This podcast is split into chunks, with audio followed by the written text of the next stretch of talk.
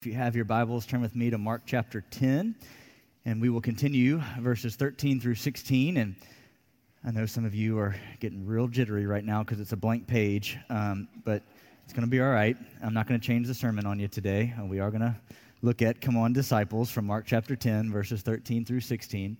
And uh, this morning, uh, we continue on from where we've been looking at last week, looking at divorce and remarriage. And the next uh, passage that we get is verses 13 through 16 on um, the fathers and the parents bringing the children to Jesus and the interaction that happens with the disciples and with Jesus and the parents interacting with Jesus. So uh, I've titled this sermon, Come On, Disciples. And we've been through this before, but it just it, it I think it's good for us to talk about as often as we see it, right? It's a recurring theme all throughout Mark's gospel. That you at times just want to say words like, come on, disciples, right? Just like uh, if there's your, your dog at your house that's just not doing the right thing, you just say, come on, Spot, you got to get the, come on, Spot, stop. Like, you know, you feel that sometimes you're just like, come on, disciples. Or read the scripture over and over, you just want to lash out and say, come on, guys come on. You, at some point, at some point, y'all are going to get this, right? And they do, they do. But for, for now, you just, you, you sense to come to it and say, come on, disciples. And so I, I want to just, before we get into the text, well, let me read the, the scripture and then let, let me go back to this for a second. Mark chapter 10, 13 through 16 would say, and they were bringing children to him that Jesus might touch or bless them, and, he, and his disciples rebuked them meaning he rebuked those that were bringing the children to him. But when Jesus saw it, he was indignant and said to them, Let the children come to me and do not hinder them, for to such belongs the kingdom of God. Truly I say to you, whoever does not receive the kingdom of God like a child shall not enter it. And he took them in his arms and he blessed them, laying his hands on them. Let's pray together. Lord, would you open our hearts? Open our minds so that we would not leave this sanctuary the same way that we came in. Or teach us. With the words of my mouth and the meditation of my heart be pleasing to you, Lord. We thank you for your grace that is sufficient, and it's in Jesus' name that we pray. Amen. So, in the moments that we want to say words like, Come on, disciples, we often need to ask ourselves, Do we fit into this category? That oftentimes we look at the disciples over and over and over again, missing the mark.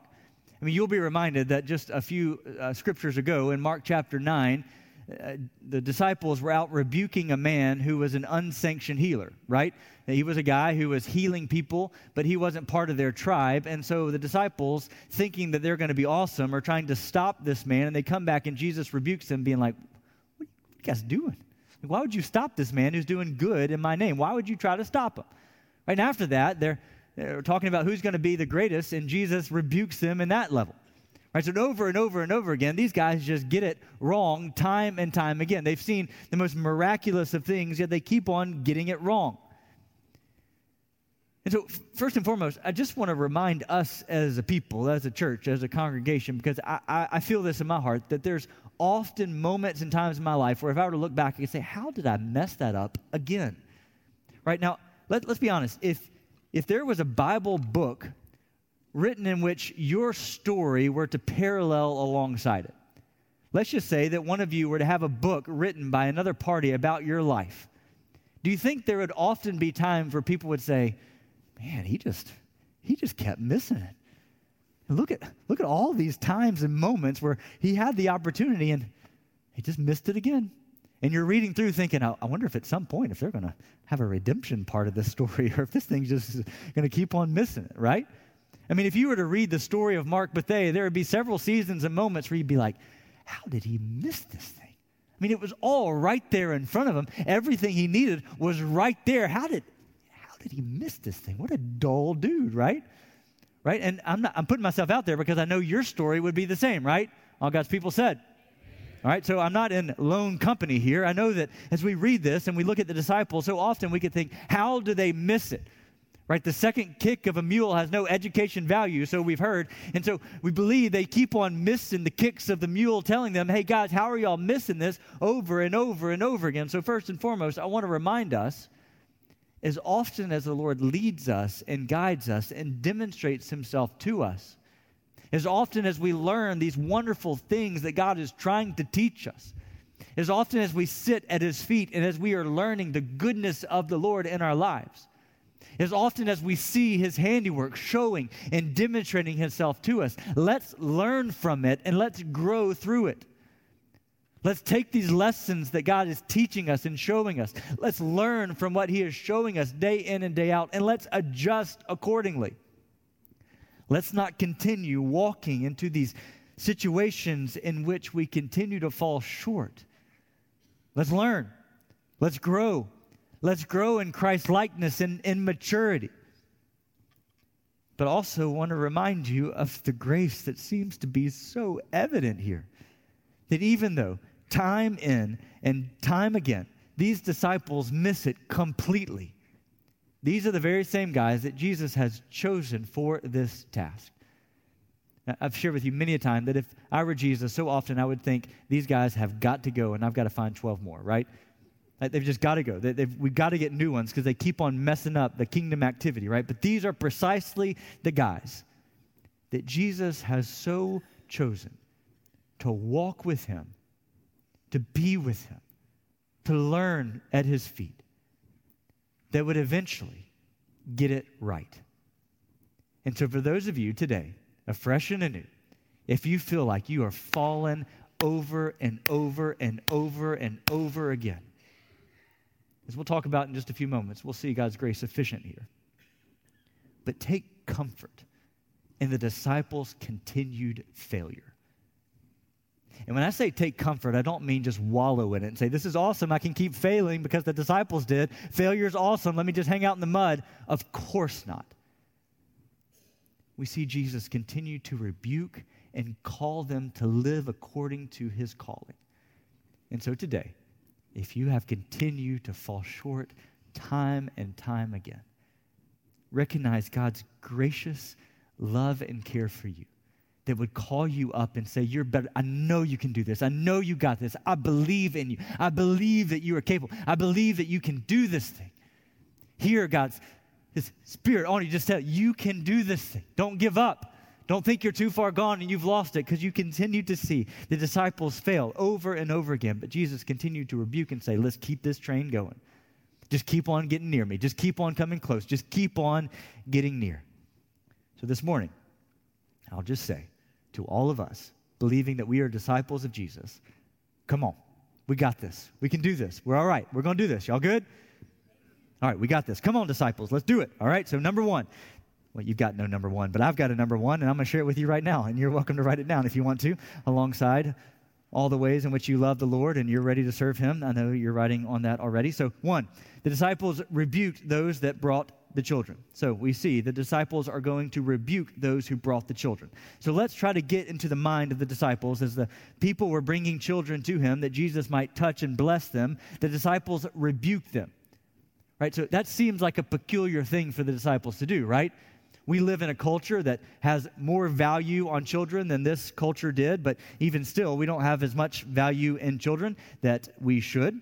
And so the people are bringing children to the disciples, and the disciples have in their mind, right, that, that Jesus has bigger fish to fry, or maybe to multiply. I don't know. He's got bigger fish to fry here. Right, we've seen Jesus casting out the demons in Mark 9:38 and the people are going to try or Jesus the disciples are going to try to rebuke that man and stop not Jesus but the man who is casting out the demons not in his name. We've seen Jesus rebuke Peter and say get behind me Satan. We've seen Jesus rebuke the wind and the sea to calm it down. Jesus rebuking the demons to come out of them. And so the disciples have seen Jesus do some pretty amazing things rebuking the wind and the sea, calling out demons from inside of a man, taking a man who can't walk and is lame and allowing him to walk, and the blind to see. The disciples have seen Jesus do some incredible things, right? I mean, we've looked at Mark chapter 1 through 10, and we've seen Jesus do incredible things. massive, massive things, heal sins, do miraculous signs and wonders. And so for the disciples, I mean, they're like, hey, get the, get the kids away. I mean, like, gee, we don't have time for these kids, right? We've got, we've got adults who need, need people that can't walk to be able to walk. And we've got amazing things. We need some multiplication of some bread here. We're getting hungry. We need all sorts of different things. But kids, hey, hey, just keep them. Jesus has bigger things to do. He's got bigger moments left to do, right? Jesus is probably tired. He doesn't need all these kids coming around him asking for a blessing. We got bigger things to happen right in front of us. You almost feel that. You can see it in the disciples just saying, hey, rebuking the parents, saying, Jesus ain't got time for you, parents. He's not got time for these kids. Look at what he's done. This man's rebuking the wind and the sea. This man's calling demons out of people. This man is causing the, blind, the blind to see and the deaf to hear. He doesn't have time for your children and the touch, right? And it's at this that the disciples rise Jesus to indignation. That's a word that is not used often of Jesus. Right? Very rarely in Scripture do you see Jesus' emotion, emotion rise to anger as we see as he drives out the money changers in the temple. And Mark is the only one that uses the word Jesus was indignant. Jesus was frustrated and angry at the disciples, a righteous anger at the disciples for hindering these children from coming to him. What the disciples believed was an inconvenience to Jesus. That these children were an inconvenience to Jesus. Jesus saw as his primary calling in that moment. And just a side note, the same way that the disciples and century would see that the children were inconveniences to Jesus, you can see how we live in a culture that would see children as a mere inconvenience to so many portions of our life. This rises Jesus to the level of indignation. So, what was the disciples trying to protect Jesus from? They were trying to protect Jesus from the inconvenience and the frustration and also the weariness of dealing with children, dealing with problems, dealing with the blessing, touching and healing, all these different things. The disciples were trying to protect Jesus from the draining nature of ministry. We get that for a second. The disciples were trying to protect Jesus from the youngest and most needy of people. And this rose Jesus to the level of indignation. I'll pause for a moment here because I, I, think that this is sometimes how the enemy would work in our hearts to tell us Jesus doesn't have time for your problems. Jesus is dealing with bigger things out there. Right? There's a war going on in Ukraine. There's all sorts of difficult things happening all across the world. God, Jesus doesn't, hey, he, just keep it away from him. You feel the disciples trying to guard Jesus against these simple, small issues of children coming to him. And you don't see Jesus saying, You're right. You're right. I got the blind to heal. I've got people to deal with. Keep these children away. You see him say, Bring them to me and do not hinder these little and least of these from coming to me. And, and just with everything, I want to remind you as a church God is not scared of your problems. He's not too tired to deal with your problems. Your problems are not too insignificant for him. You have not wearied him out with your coming to him. You've not exhausted him in your needs. You haven't come to the point where you are too much of an inconvenience to the Lord to bring your problems to Him. And I share that with you because I know the enemy works to say, Jesus, God does not care about you, like your problems, time and time again. You've been bringing this stuff to Him over and over again. Surely He's tired of hearing about. And I know the enemy works to tell you, man, just God's got bigger fish to fry. He's got bigger problems out there. You are so insignificant in the grand scheme of eternity. Your prayers simply do not matter to the most holy and high God. I know I have felt that a multitude of times. God, sh- surely you're, you're listening. You're somewhere else. Surely you don't care about my insignificant needs. Surely, surely you don't care about the sleepless nights that I stay up wrestling with issues in my heart. Surely you're far off or f- far gone. But what you see is Jesus remind us of what he says in Matthew Come to me, all you who are weary and burdened.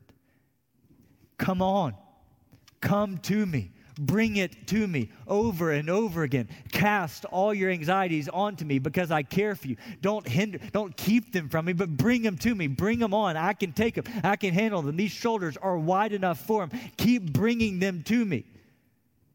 The most small and insignificant of people or problems are not a drain to Jesus. You, you are not a drain to Jesus. You are not exhausting His grace in a way that is not sufficient for you. You are not draining the most holy and high God. And so keep coming, keep knocking, keep rolling your request onto the Lord because He cares for you.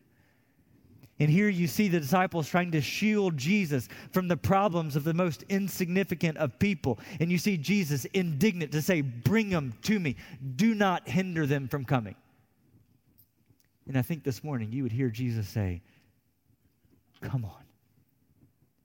Don't stop bringing your problems. Don't stop bringing your requests. Don't stop bringing your shortcomings. Don't stop bringing your failures. Don't stop bringing your insignificant of need. Bring them on. Come to me all you today who are weary and burdened and heavy laden and don't think you can take another step. Come to me, all you who have been praying for something for years and years and years, and you think I'm not listening. Keep bringing it. So, where the disciples try to protect Jesus, Jesus says, Come on, bring it to me. Come on, keep bringing it. Come on, keep coming to me. And then he demonstrates what the kingdom of God is like. He says, Let the little children come to me. Do not hinder them, for such belongs the kingdom of God. Truly I say to you, whoever does not receive the kingdom of God like a child shall not enter it. That's a good word. I say, who, whoever does not receive the kingdom of God like a child won't enter it. Does that mean that we should have, like I said several weeks ago, childlike faith? Absolutely. Not childish faith, but childlike faith. Today, if we were to walk out here and if we were to see a big old puddle of mud and a four year old playing in that puddle of mud, just rubbing mud all over themselves and beginning to make mud pies and begin to take that bite of that mud, uh, you would think, ah, that's normal four year old behavior. That sounds like a, a good four year old that's got their priorities straight, right? Just playing in the mud. Somewhere around there, you're probably going to see a parent running up and losing their minds, but for the most part, that's a pretty normal four year old behavior. Finding mud, playing in said mud. Said mud is priority for the day, right? Mud is great for a four year old. Let's say today you will walk out and see a 44 year old finds the same mud puddle, sits down in their Sunday best and begins playing in the mud, rubbing the mud all over themselves, begins to make a mud pie and begins to eat that mud, begins to spend the day talking about the mud and living in the mud, rubbing the mud all over themselves. Friends, we may have a different issue at hand, right? We have childlike faith, but not childish faith. At some point, we grow up in our faith, but do not lose the wonder and trust that we first established when we trusted in Jesus. Think back to this past Tuesday when I went up uh, to see our kids' camp, and we had an amazing group of our fourth, fifth, and sixth graders at Camp Lee. And Carol just did such a fantastic job, along with a, an array of wonderful counselors and our interns. It was such a special uh, day, just walking around, taking in all that was happening at our kids' camp. For years, we've gone to Camp Lee and we've taken seriously our preschool children and youth programs. And so to be up there on this Tuesday was so much fun.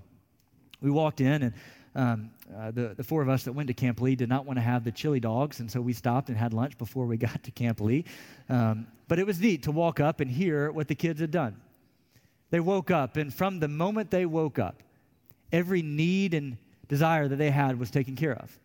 They woke up and breakfast was provided for them. They woke up and games were everywhere. Fun was everywhere to be had. They worshiped together. They had small group Bible study together. They went and had chili dogs and all sorts of stuff before they went to the heat of the day. God bless their little stomachs, right?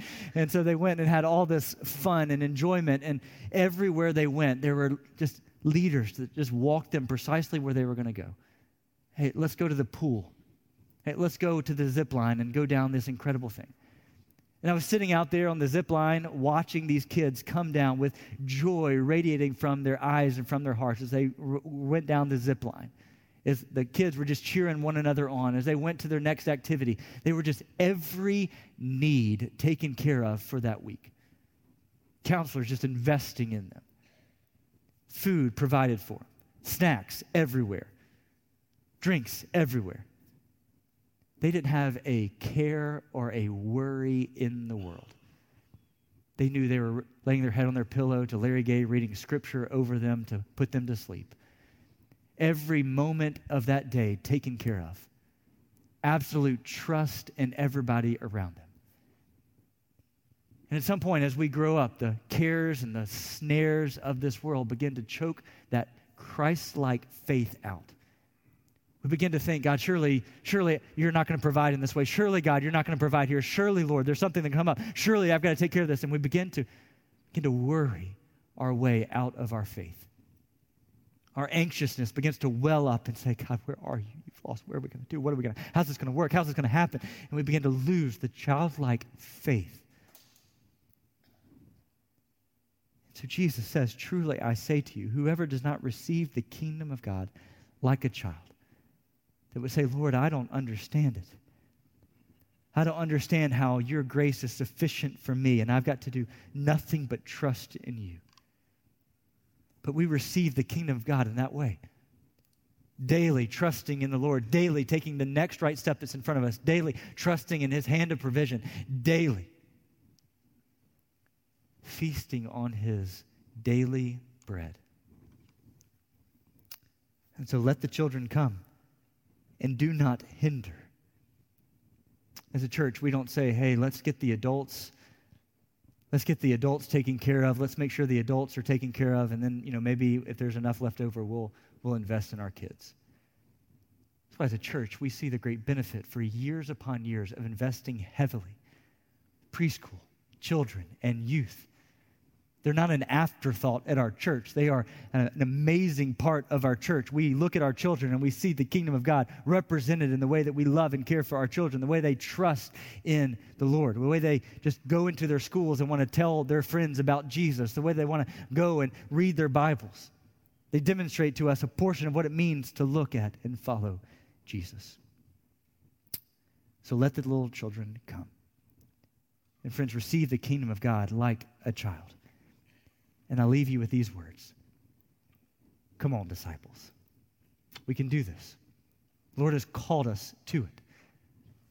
Let's learn from our past mistakes, but let's look and go forward in God's grace that is sufficient.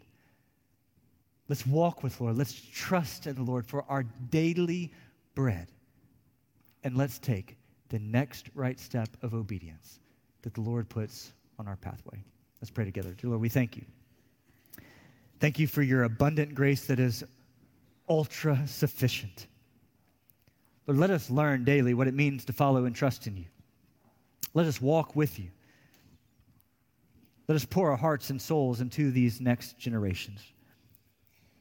Lord, thank you that you are not drained from our problems, you are not exhausted from our issues, but that you would continually beckon us towards you. We thank you for your goodness. It's in Jesus' name that we pray. Amen.